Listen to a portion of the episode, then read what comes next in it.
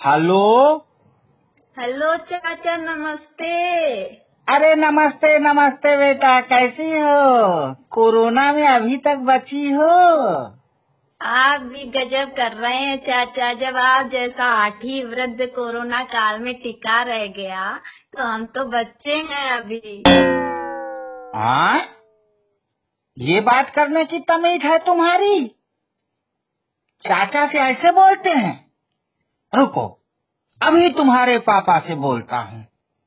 अरे चाचा फोकट की धौंस न दीजिए। आप जब से पापा से उधार लेकर फरार हुए हैं तब से उन्हें फ़ोन कहाँ करते हैं? आए। अच्छा रुको तुम्हारी माँ से अभी बोलते हैं।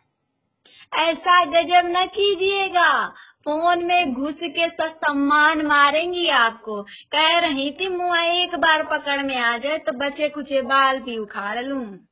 अच्छा अच्छा छोड़ो ये सब छोड़ो। फ़ोन क्यों किया था? एक बात पूछनी थी चाचा। पूछो पूछो।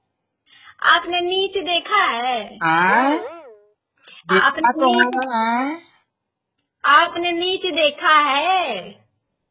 हाँ देखा तो है और सुना भी है। कैसे? सुना कैसे है? अभी क्या कर रहे हैं? सुन ही रहे हैं महानीच हो तुम।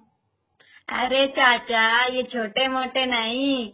हम नीचता की एवरेस्ट की बात कर रहे हैं। अच्छा बड़ा नीच देखना है। तुम्हारे आसपास कोई आईना है? है ना? क्यों?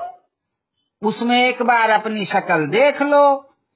नीचता का एवरेस्ट कंचन जंगा सब वहीं दिख जाएगा। पापी कहीं की।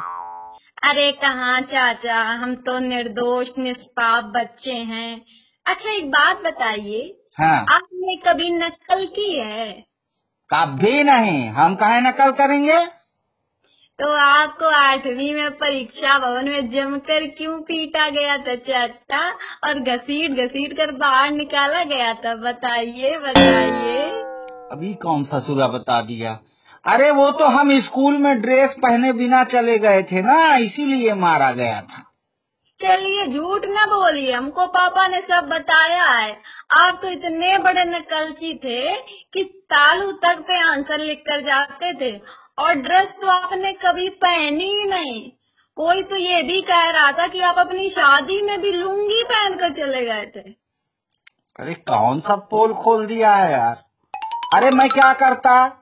मेरी शेरवानी हलवाई ने कढ़ाई उतारने के लिए इस्तेमाल कर ली। तो मुझे मजबूरी में लुंगी पहन के जाना पड़ा और क्या? अरे बाप रे इतना पागल हलवाई। उसके पास फालतू कपड़ा नहीं था क्या? अरे बेटा कपड़ा था। उसी कपड़े से मैंने बनियान सिलवा ली थी ना। हे भगवान मैं भी किस खानदान में पैदा हो गई। चलिए चाचा आज तो आपने नीचता का एवरेस्ट दिखा ही दिया। पर जो भी हो, भगवान कोरोना में सबका भला करे। फ़ोन रखती हूँ, चाचा, फिर करूँगी। भाड़ में जाओ।